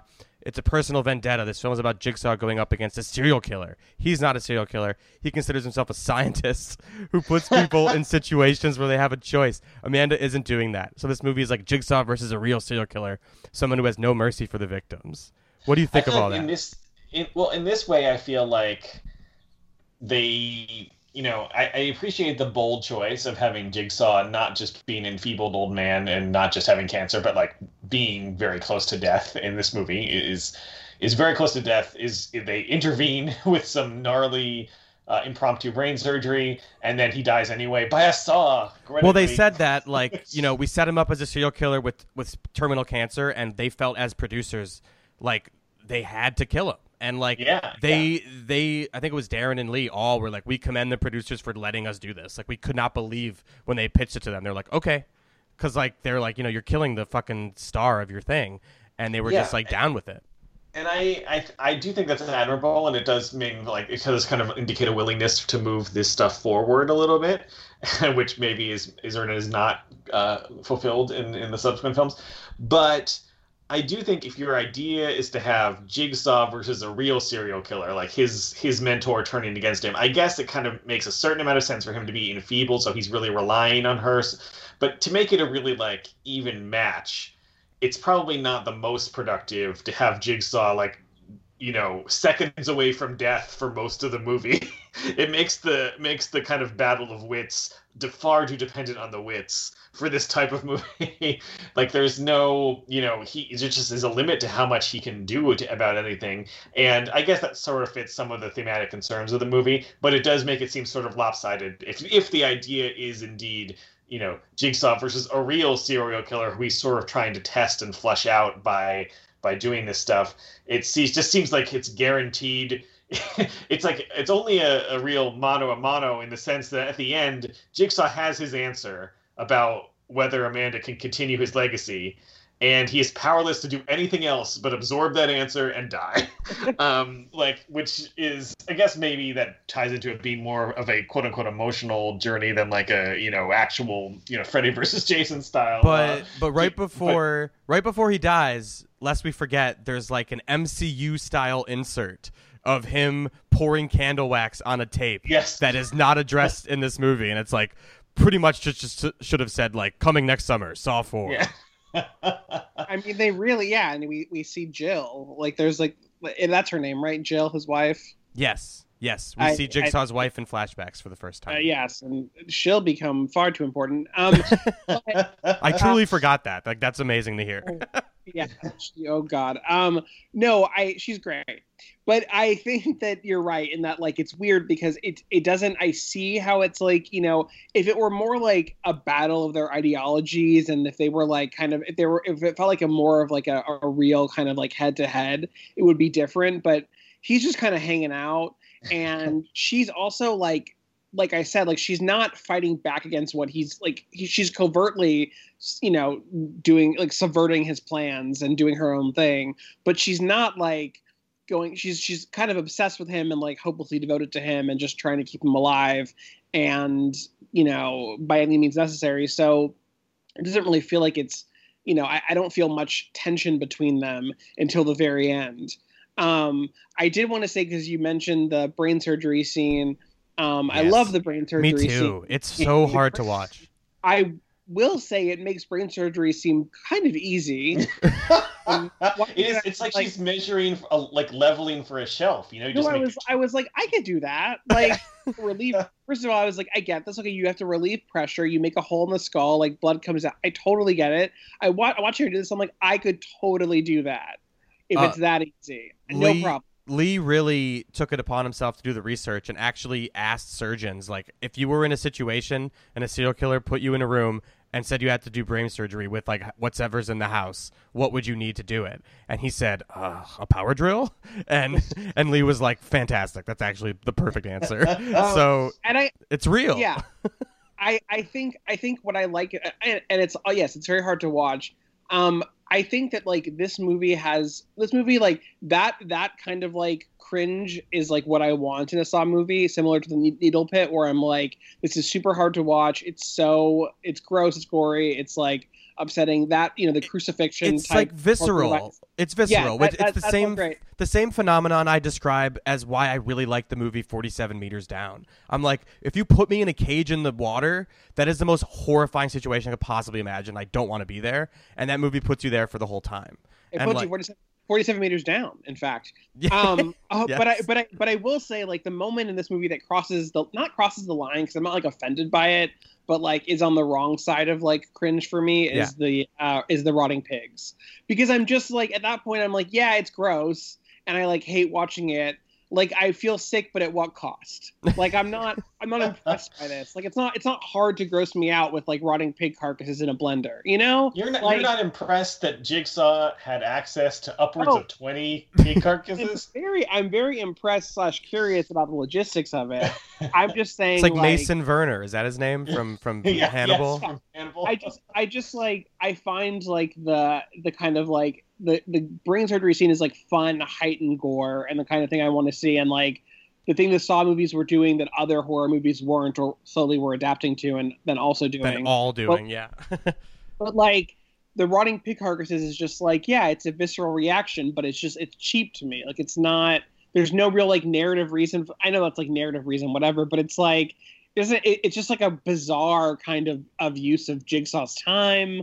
It's like it's a- very. It's the most elaborate one. I feel like. Like and it's just and, yeah. it's so, and it's also just like yeah it's it's fucking gross but like i just i i, I don't i don't uh, enjoy that as much as the other parts of the movie and also because like it's the part that i think people remember it's like you know it, Yeah, i guess some brain surgery but like it's just so it's memorably gross but i don't know i find it a little bit like not lazy but it's not it's not what i'm looking for it's not my it's Yeah. not my rotting pig carcass I, I mean, honestly, that's sort of how I f- felt about the needle pit in Saw 2, eh, eh, and then and I see the point here too that it's an extremely memorable image that may be the only thing you might remember if you're going to remember one thing from the movie, and I think you know that makes it really vivid and like kind of awesome to me. But the actual logistics of the scene are you know as with I harped on this last time the needle pit thing is like definitely cool and scary and horrible uh, but it's really inelegantly like engineered it's just like there's this whole thing about you have to like you have to try to find it in a pit of needles and this one guy's like oh fuck this and just shoves amanda in um and Jigsaw's like, thing- shit. I didn't see Yeah. that coming. Oh no. there's not like there's not like the suspense of someone lowering themselves in and very carefully trying to avoid getting no it's just someone gets shoved in the pit of needles and this similarly there's not like a building suspense about it it's just like pig guts and then it just well, like, the, the, well, because that game is really about he has to watch his t- son's toys get burned. Yeah the really disgusting thing Which- is watching a couple of stuffed animals get incinerated well, that's the thing. Darren keeps saying well, on the con- on his con- his second commentary track. He says, you know, he has an incredibly emotional choice to make: destroy his son's toys or save a man's life who's you know responsible for his pain. And his pain in this in this scene is like internal and emotional. It's not physical, and that's why he likes it. But uh, Darren also says, with regard to the brain scene, brain surgery scene, it's not about the gore. This scene's about character development, not just for Jigsaw, but for the doctor. It's to show that she's a skilled doctor. Like she can do this. And it's also to show that Jigsaw is no better than the victims he puts through hell, that he's willing to go through it too. Because in his eyes, Darren's eyes, Jigsaw knew he was going to die today. This after this, like he just knew it was going to happen. So like this is him practicing what he preaches. He's not a hypocrite. I'm willing to be tortured too for the good of the game. He's also willing for this poor doctor to get her head blown off in the most Right. disgusting way possible on a complete whim But well, I guess like I I, I sort of find that silly because I'm like Darren is a brain- vi- Darren is a deeply silly person who Like- tries to sound serious a lot. to being like to be like the brain surgery is not about the gore. It's like of course it is. Like it's it, it can be like of- I get why it's there for a plot reason, but it's also just gross and like it's Yeah. fun and that's okay too. I think like there's a there's a self seriousness in a lot of the Saw movies that I find really like that that that that puts me off. And I think that like that's why I have a hard time with the melodrama stuff sometimes because it's like you can never really tell how how how seriously they're taking it. And when I hear them getting like, you know, this is about character, this is not about gore, I'm like, shut up, because Yeah. It's like the people who, when their horror movie gets big, and like, well, it's not a horror movie; it's a thriller. yeah. Right, Yeah. or like, or they're Ari Aster, and they're just like, I don't, whatever. Yeah, yeah. It's, it's I, I, I, it bothers me because I'm like, I, I understand the, I understand like in a larger sense why they have not embraced the term torture porn and why they kind of pushed back on that for a long time. And I do think that like the Saw movies, at least, well, I don't know. I think the Hostel movies actually have a more coherent ideology than the Saw movies. That's a separate conversation. Um, but I, I, That movie's I, all the second one's all about like the inner workings and ideology. I guess you would say. Hostel. Hostile too, right? Yeah. Oh, yeah, I mean, Hostel Two is a fucking It's perfect fantastic. movie. But Yeah. the the point the point is like I understand it's that also is like a lot more. uh The torture is is more the focal point in terms of like close ups and horrifying things you can't unsee, and like it's very much about that. And like Saw has all of that, but also like has all the story. So I get that they were like it's not just about the games and the torture. And I understand that, but I'm I'm also like, you know, is it so bad to like call it torture porn? Like, is it so, is that so inaccurate? Like, do we have to pretend this is like high art? Because I think, I think it can be. I think you can make like a really fun, really gory movie with great performances. Yeah. and you know, it can be all those things at once. I don't think you have to talk about how you know this scene is not about the gore because that's just like in a Saw movie, really. Oh, he says it a lot. Yeah, lot. they're yeah, they're very clearly upping the ante throughout the. Well, I think the seriousness of them is something that I think you've got that exactly right. That it can be really tedious. I think what's interesting about this series is that I mean this happens I guess with a lot of long running series. I feel like this happens with like the you know Marvel superhero movies or whatever else. That the thing that kind of makes it work in the first place, which is that these things are serious. They're not like campy, silly torture movies. They're like trying to give you these moral dilemmas or whatever. That as goofy and as stacked and as like dumb as they are, the movie's taking them seriously, which makes it easy for you to take them seriously in the moment. Afterwards, obviously, like we will, I, I at least I tend to make fun of them a lot. But like in the moment, I'm like involved. I'm not going like this is fucking stupid. You know, I'm like I'm in it. And that is also sort of the series downfall at the same time because this kind of signature like serious melodrama interspersed with these like graphic, uh, increasingly graphic horror uh, situations, torture situations, also becomes as the series goes on ridiculous and like when it's like uh, you know I don't mean to again we can't keep jumping everyone keeps coming ahead to 4 especially me but like when it becomes like about this hulking sweaty Costas Mandylor uh, franchise you're like suddenly a lot le- like you're suddenly it's kind of more laid bare like oh this is really dumb that this is so serious and so layered with continuity and so you know so full of like twists that are supposed to make you reevaluate stuff so it's kind of what works about the movie what makes the movie work and the earlier movies work is kind of eventually what also makes them tedious and that's like what every every franchise i feel like that doesn't really reinvent itself in some way has to like live and die by that that cool thing that made them sort of stand out eventually becomes the thing that you're really fucking sick of by part five or whatever it is Right. and i think that is like you can see a definite like kind of focal point in saw 3 uh, where yeah this like the melodrama stuff is like really starting to gather at the forefront and it, it becomes even more possible for the director to say oh this is about the emotion of the scene it's about grief it's about grief and trauma maybe i don't know because every fucking movie is um and It's like, about I- ethics and jigsaw games. it's about yeah It is no, kind of. I mean, It is. no no ethical traps under jigsaw i think is the philosophy um the the yeah so you eventually I wish that was the movie's philosophy. I think that there's no ethical traps under Amanda, but Jigsaw's yeah, cool. yeah Yeah. well, I, I mean, I think that, that's a that's a good point though because you're kind of mentioning like that Saw runs counter to like many slasher franchises that came before it, they get sillier and sillier as the movies go along, or or at least like in Saw's mind, like. I think that like the kind of heightened the heightened gore and the more like the increasingly like you know convoluted traps and all that like that does kind of follow the trajectory of like standard you know slasher movies but the fact that the movie like takes itself more and more seriously the the series as it goes along is like you know the opposite of, of like Nightmare on Elm Street, for yeah, example. there's no one, like, there's you know, no one around to make a make a funny quip or to do like a campy kill. I mean, there's like kind of increasingly rococo kills, but it doesn't have that figure in there because because when Jigsaw is in there, it's in mournful flashbacks instead of like Jigsaw's not there wisecracking or like being silly or whatever. or, Eating a bowl of not- Cheerios to, to, to piss off down Donnie Wahlberg. exactly. yeah, I mean, I think there's like there's there, like the movies like I don't know, there's like less of a sense of humor as as we go along. Not that the first Saw is like a laugh riot, I mean, it's Like- funny though. Like like- Leigh's funny. Like Leigh's a funny Yeah. guy, and it comes through for sure. right?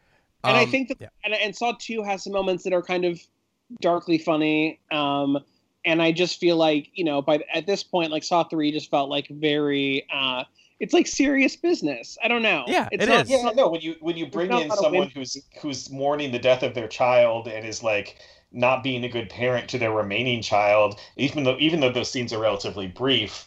Uh, and like not particularly well wrought in terms of like a portrait of grief or whatever they they are yeah no the tone of it is very like oh jesus like this is this is rough stuff this isn't just like an ironic punishment for someone who drunk you know drove drunk once or something or like you know yeah, yeah, it's just like there is just something like much more heavy and despairing, and like the way it ends up. I mean, like the Lynn, the doctor, who is like nothing but a good person, and we all we learn about her late in the movie is oh, her she has gone through even more suffering than she's let on, and is killed in the most horrific fucking way possible. I guess it's fast, so maybe it's not the most possible, but it's Yeah, what we I would see much, of it is I would much horrifying. rather have that death than a guy whose limbs are slowly turned the wrong way. Yes. Oh my true. god, I can't even handle that shit.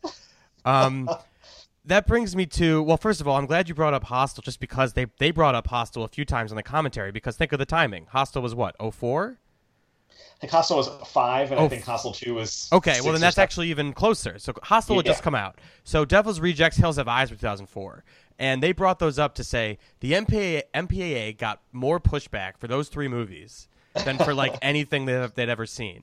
So they had to submit Saw three to get an R like 50 fucking times, like so many times more than the other movies, and um, so much so that Darren Lynn bought uh, Darren Lynn Bousman ended up like on a fucking daily phone call with Rob Zombie to ask his advice on how to best the MPAA. and he told them he they got an they got NC-17 9 times on Devil's Rejects, I think. and I think they got it even more times here. So Zombie told him how to get to the people at the MPAA and it was to um, you know, justify the, the the the torture basically. So he's like originally the MPAA had a problem with the nude girl getting frozen to death. And he said, credit to the MPAA, once they heard me out via Rob Zombie style, uh, they were like fine with it. He said, talk to them in the about the merits of why you filmed it the way you did and why it's important. So we said, here's a naked woman being tortured, but it's not about the nudity here. I had a whole thing about like she was going to be in a white T-shirt, but then you add you know, you shoot water on a white t-shirt, then it becomes about then it's like sexy inherently. So he's like, if she's fully nude the whole time, it is sexless. It's not sexy at all. And the MPAA that was good enough for them. But I just want to point out the MPAA stuff because they had a problem with, of course, every fucking sequence in this movie. They submitted the twisty thing at the end like eight times before they eventually were like, please shoot this in silhouette. We just can't do it. and they were like, they had a problem with the arms turning, so they're like, okay, fine, we'll shoot the gears. And they're like, no, you can't show the gears turning. And then they're like, okay, well, why don't we show his face crying? And they're like, no, no, no, that's even worse. So they tried it with all those things, and they eventually reordered it and just tricked them and like got it to work. And the theatrical cut, apparently, it cut it's cut very badly. But on the unrated cut, holy fuck, you see every one of his limbs go and his head get turned around. Like you see his head get turned around. It is harrowing to say the least. And I, I think the producers mentioned something that I would normally say is bullshit, but I totally agree with that the actors' performances in these scenes really help sell it. Like these aren't schlocky, low budget horror movie performances. Like the black dude who's in the fucking twisty Jesus thing, he is screaming for his life. And like I bought it. Like I fully buy that scene. And the chick who's freezing too. Like I like that scene works because she's so scared. and like I think that's kind of an undersold element maybe for this one that works. Like I think future entries they do not get those characters right. You know what I mean? Like they just Yeah. get shittier. Yeah, I mean, I think that like that is definitely true. That like you know the the there's a lot the performances they feel like they're really being tortured. These people, you Yes. you really like you definitely feel. uh Obviously, you don't feel the degree of pain they're feeling. Thank thank God, but like you feel like you know it's you have that reaction because like you very much believe this is happening, um, and that's and that's totally true. Um, yeah, the rating stuff is funny because it just kind of shows. I mean, we know this, but so like every time arbitrary. yeah. totally it's like so, it's like so made up and like you know the idea of a movie getting an NC-17 for violence is so silly to me because it's just like it, it's not like I, I don't know it's just it's it's it's all very silly it's like it's not really like it the fact that you have to contextualize it to like these random people who decide what rating a movie gets is like just uh It's ridiculous. Yeah, oh, please, counsel, please give my movie a, an R rating. and also like I have to say of all the of all the slasher movies, uh, if Saw really qualifies, maybe um, I'm not so worried about copycat murders here.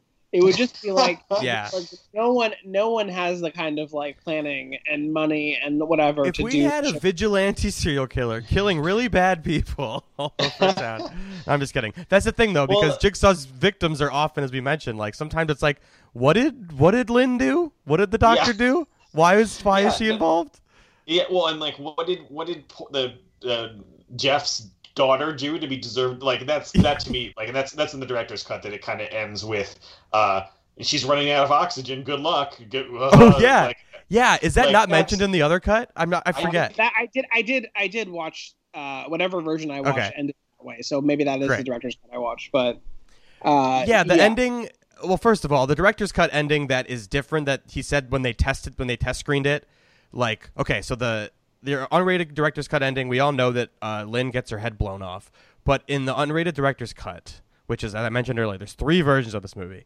In the director's cut, the camera lingers on Lynn's exploded head as Jeff is sitting next to her, like inconsolable. And it just lingers on that for like 45 seconds or something. And it's like fucked up. And it really does leave an insane taste in your mouth. Like that, that was fucked up. Um, but they cut that from the theatrical version because when they screened it, there was just like 40 seconds of dead silence from the audience at, when that happened. And then people just started laughing. and they said they didn't want that reaction. I just found that a crazy reaction. I'm like, I don't know why you would laugh, just because it's so so fucked up. I guess. I guess that is how I react. It's it's it's, it's shocking. Yeah. I mean, like it, I, I, I, don't mean, know. the I- I movie, the regular it is. version is a quick flash of her face, but like the well, that's that's much more the house saw the the saw house style. Like I bet that was part of the. You know, I don't think people were actually literally thinking, "Say this isn't using as many cuts as usual." But like, I think it, there is kind of a subliminal effect where you learn what a saw movie looks like, and the saw movie style is to go like, Yeah, you know, like yeah. swirl the camera around, cut to Which, lots again, someone screaming is you know, funny yeah. because it started as like a budget necessity and now just is became the bread and butter because that's just Yeah, the way it, yeah. they shot them all. Uh, Leigh was uh, said, "Where do you go from here after so much gore?" He's like, "You have to do something." This is hilarious in lieu of knowing what we know about what comes next. He says, "You have to do something disturbing and hard hitting and go to another level emotionally without having to show gore." Uh, that's what he said. I think he was joking. I'm not really sure. He's always fucking joking. That guy. He's really great. The commentaries are all very enjoyable. I'm trying to find other stray notes that I wanted to talk about. Uh, Darren keeps saying it's not about the gore. We mentioned that. Uh, the original ending, the shot lingering. Uh, Darren is a massive Darren Aronofsky fan, actually, and he bought the Requiem for a Dream score on CD. And he said that, like, never letting up the building. That's why he said that's what he told Charlie Clouser to do. But I mean, Charlie Clouser already fucking had this done bef- before Darren was on board. Um, I don't know if there's any other notes I wanted to say. Do you have any? Oh, uh, I, yeah. I'm looking at my notes, and I just wanted to say we mentioned uh, the Kerry's evisceration with the, her ribs getting pulled apart, Oh, yes. and that is really awful. But I do want to point out that uh, her hand in the acid is like, maybe more awful. It's like it's like it's a really uh, fucked up thing to imagine, and I have a hard time with her digging for that key while the acid is eating her flesh away. It's rough. It's rough stuff. yeah. And for D- and And Dina for- Meyer, Dizzy Flores herself. Yeah, Unfair. exactly. She deserves. She deserves That- deserves that trap, which I think is really fucked up and gross and like very like you know almost as fucked up as the last one. Um, originally they wanted her, to be like drawn and quartered, like have all her limbs pulled in four different directions. Um, and then it ended up being that instead. So I love Well, hearing about the alternate traps. it's a weird it's just also a weird dynamic because i know it's like oh yeah it's amanda and she is just fine with straight killing people but it does bring a weird dynamic into the saw movies because they haven't really been the type of movies where you know a character's in them for a couple movies and then really gets it bad you, you, you know it's not like the kind of typical slasher thing of like oh well this person survived but they're gonna get you know they're gonna get fucking killed by michael myers next time so there is a kind of I don't know. There's something. There is a little bit of edge of cruelty to this movie in a couple places. There's killing the Dina Meyer character, who's not really, you know, who's not really been in the position to be like randomly trapped by Jigsaw, because of course his his, methods don't involve just like smiting his enemies. They're supposed to be people who have done something wrong, and we don't think that she's done anything wrong. And then the stuff at the end with the daughter being like having been kidnapped and her air supply is running low and you better you know make it through or else she's going to get killed like in the previous movie the the son the kind of whole gag of it is that i guess there's plenty of opportunity where the son could get killed the son of donnie Wahlberg's character but ultimately No, he's in a safe and secure place. yeah, I mean, but it, when he's in that house, there's Yeah. any number of things that could happen to him. But you know, it seems like he's somewhat protected. He's not like immediately put in. I mean, he's I guess given. I I don't know. Is the idea that he's given the antidote before he's put in the anyway, whatever. Like that's right on the line, I think. Uh, but then when you're getting into okay, so Jigsaw is again, and I know it, it's hard to take the moral clarity of it that seriously, but this is Jigsaw's plan, not Amanda's. That it would make sense to teach someone a lesson to kidnap their prepubescent daughter and put her in a situation where she's going to run out of oxygen and die if he doesn't do certain things. Like that leaves a sour taste too. To end the movie on that, like that. that kind of make I don't know if the idea is just to make you okay with the fact that Jigsaw just got killed because like that just seems I don't know that's even within the kind of like ooh this is not actually a you know moral system here. Well, I'll tell you something else that'll make you feel some type some type of way. Originally, Lynn was pregnant in this movie. They had a line of dialogue in that scene at the beginning that's a fake out where you think it's her husband, but it's like Uh. she's cheating on her husband with this guy or whatever. And he's like, "We know what do you want from me?" And he says a divorce, but the line is means what it you know. It's just like a misdirection, classic Saw.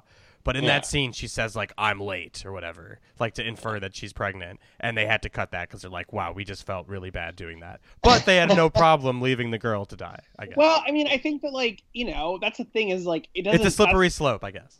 Well, that's but that's what my thing is like. That's part of why Jigsaw's like morality doesn't actually make any sense because he's doing horrible things to people, and like there's a lot, obviously a lot of collateral damage there, and like it makes sense in the context of like teaching someone a lesson why you would bring in his wife, his daughter, like that is like part of Jeff's lesson, so it makes sense in that context.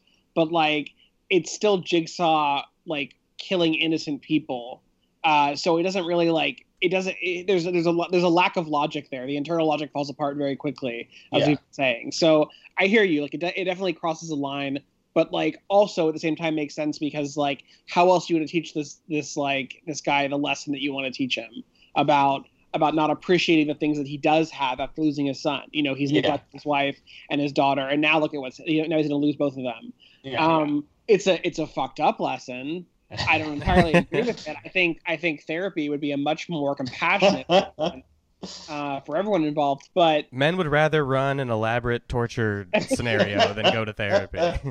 that, it, it's true. Um, yeah, I yeah I I I, I also like looked it up because I was like, you know, they they resolve every like you know every thread from all the movies is always like resolved, even if I don't want it to be in like Yeah. subsequent movies. Do they ever address the daughter, or she's just dead? I don't think they ever do. Uh, I I, think yeah. I think we'll just keep an eye out for it, but I, I don't think they get to it. because Um, I couldn't remember and I could not find it, so I'm pretty sure. Uh, don't- we don't even know, right? Like I what don't even know her fucking actual- name. I don't think. Like she's like We an don't- well- afterthought. We don't know even what the gauntlet being thrown down for him is. He just said they're going to play a game. You know, they're going to, you know. I guess we have to tested listen to that candle wax tape Yeah. and find out. Um, so speaking speaking of Jigsaw's stupid morality and how it makes no sense, Amanda's like sin is being a drug addict. Is that the problem? She's like a cutter and a drug addict. I think it's more that. I yeah, think she doesn't I, appreciate her own life. I guess is like Yeah, the idea. I that's gross. I find Yeah. it gross. He's he's had a really regressive view of Jigsaw's problematic. I think we finally got there. problematic. Yeah, and three episodes be- in.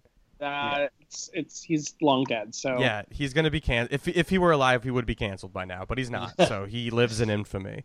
But a uh, few random things that I found in my notes were that this is the first one where like they knew what they were doing in the next movie while making it. You know, that's like a new step for the franchise. I just wanted to like throw it out there. I don't know what that means for this movie, other than that one scene where they fucking do the tape that you're gonna see later. But this is the first one where they're like, "Oh, we knew what we're doing. We knew we know we're gonna kill Jigsaw because we have a great plan for the next three movies," is what they said.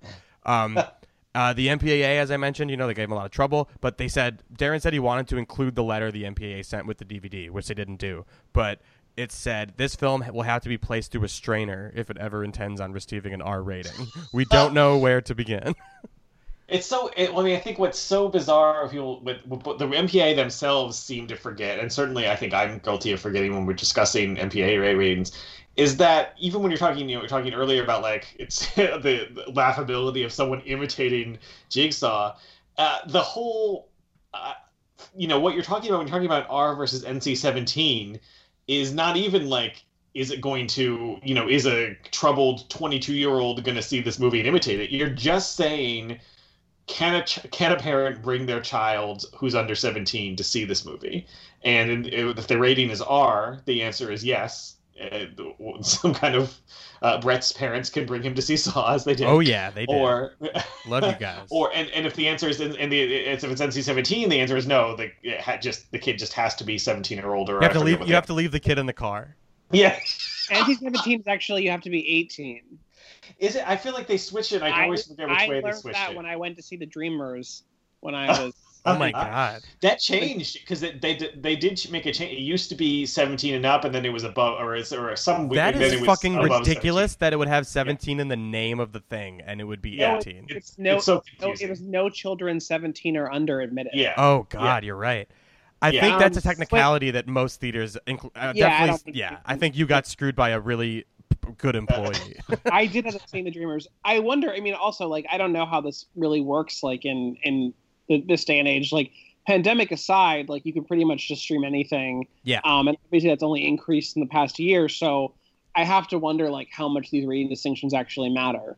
Uh, Yeah. Especially given that like most of what you're, you know, when you go stream something now, you're gonna get like the unrated director's cut anyway. yeah, Make it and also you so- know what's like not rated, like Twitter.com and like the internet, and like people can see I mean, anything. Yeah, Yeah. I think I think we can. There's a lot of reasons why movie ratings are, are silly, but I, I also just wonder like if the system makes any sense now, and like you know, like do filmmakers still have to like I don't I don't know. We don't you know there aren't a lot of like I can't think of torture centric horror movies in the past few years. That kind of that moment came and went. Yeah. Um, but I, I don't know that like there would be the same battle with the MPAA now that there was. Yeah, there, there's like there's periods of time where it's bad. Like it's weird because there's that time period where like I forget which Texas Chainsaw Massacre like there's a change, but like there's like a time when it's like oh they don't care at all, and then it's like oh it's like the 90s now or like the late I think it's like the early 90s when they were like yeah this isn't gonna happen, and then like in the 2000s it was fine again. There's just like little patches of time when the MPAA gets really up in arms about what can and can't be on screen. I think we're now in a time where everything's fine again.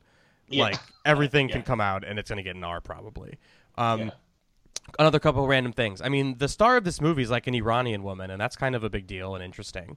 And she was cast because she just had made Crash, an Oscar-winning film from Lionsgate, and Lionsgate just cold asked her to be in this movie to star in it. And she had she hates horror movies, had never seen them, uh, and watched them and was horrified and was like, "Sure, I'll do it."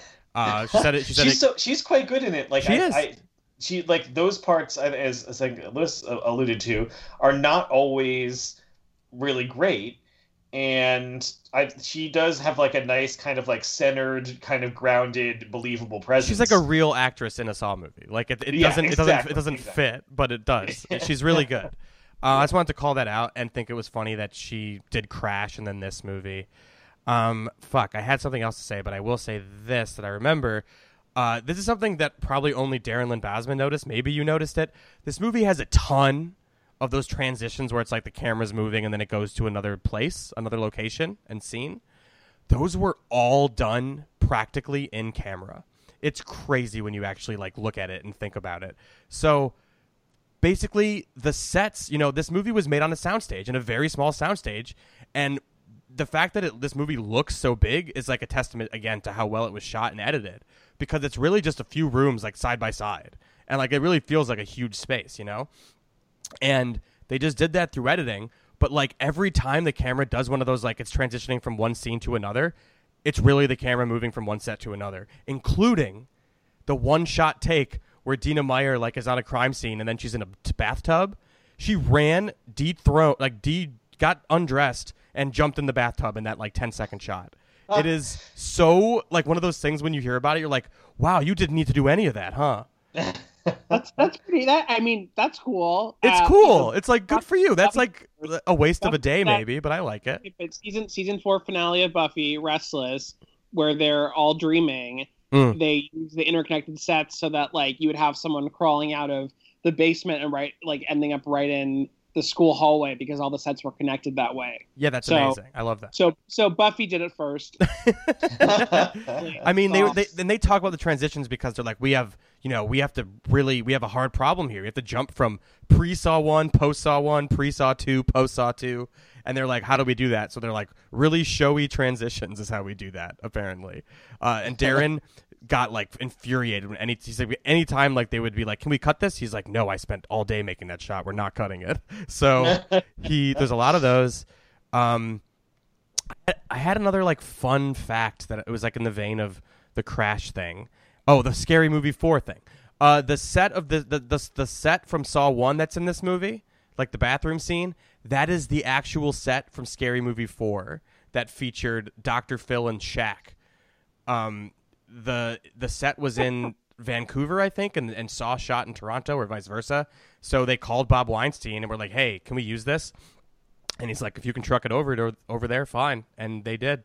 And uh, they painted it to look a little better. and uh, that's from Scary Movie 4. I just love that, that they're, you know, using stuff. Oh, and the, the Saw 4 process. So I mentioned that, that, you know, they know that they're working on another one now. And they meant the producers mentioned that there's three different, at this time when they were making the commentary for Saw 3, like on pre production for Saw 4, at this time there were three different complete sets of ideas. They hired three fans of the franchise, all like, you know, established Hollywood writers that love Saw. And then James and Leigh ended up like supervising those writers. So basically, I don't know how much involvement Leigh and James have in the future, but this is kind of where it, for the most part, ends, I would say. Where and that, and, and that is kind of where everything falls apart. Yep, 100%. And we're definitely going to. brought in fans, which is never the right thing to do. Yeah, it's very interesting, and I'm excited to talk about that next week on on our Saw Four episode. But Saw Three, uh, I really like it. I really like this movie. I think the I think Jesse's right that like this melodrama just like it's believable when you're watching it, and it's really engrossing. And I didn't mind watching this movie four times this week with commentaries because I'm like, yeah, I really I wanted to know all about it, and I, I find it really engrossing and engaging. And I'm not looking forward to the next four weeks or five weeks or whatever it is. Um, but yeah, this was a lot of fun, guys. Thank you so much for uh, talking about Saw Three. Any final word for, for either of you on on the subject? Um, I mean, I feel like I've I've said my piece. I I was very, you know, I feel like I was harder on this movie than like I I still enjoy it. I Do guess we- I had to be the Yeah, the dissenting voice. Um, but but I, I I you know it's it's solid and like if it's not as good to me as Saw and Saw Two, it's still like you know worlds better than anything anything that followed except maybe six. yes, Six is good Six is a banger. I think it's got a lot. It's got a lot to say about the American healthcare system. Sure does. Uh, Jesse, any final word? Saw Three. Um, no, I think this could have used a little more of the patented thought saw theme theme music. Oh, you know The- what? the- The the theme music in this one, like when it starts kicking in, I feel like it's it starts with like a new like understated riff. uh, Like yes. it's got like a like a string section or something where it's like dun dun dun, but like it's doing the fucking noise. I'm not gonna do it. It's not Yeah, gonna sound yeah, any yeah. different. but in the movie, like when it first starts the montage of him being like Amanda, like the game was yours all along or whatever it is, and like it starts like really slowly, and I'm like, oh, this is fun. It gives me like chills just thinking about it. I'm like, oh, I love the music so much. I just want more of it all the time. yeah, I gotta. I'll probably rectify this episode and put it in the beginning and the end again. Um, but yeah, thank you everybody. This is the Saw three episode. You can follow Louis uh, Peitzman on Twitter. I believe that's his handle, even at Louis Peitzman. Uh, Jesse's at Rock Marooned. I'm at Brett Redacted. Uh, we'll be back next Monday with Randall Colburn of the Losers Club for Saw four. Goodbye.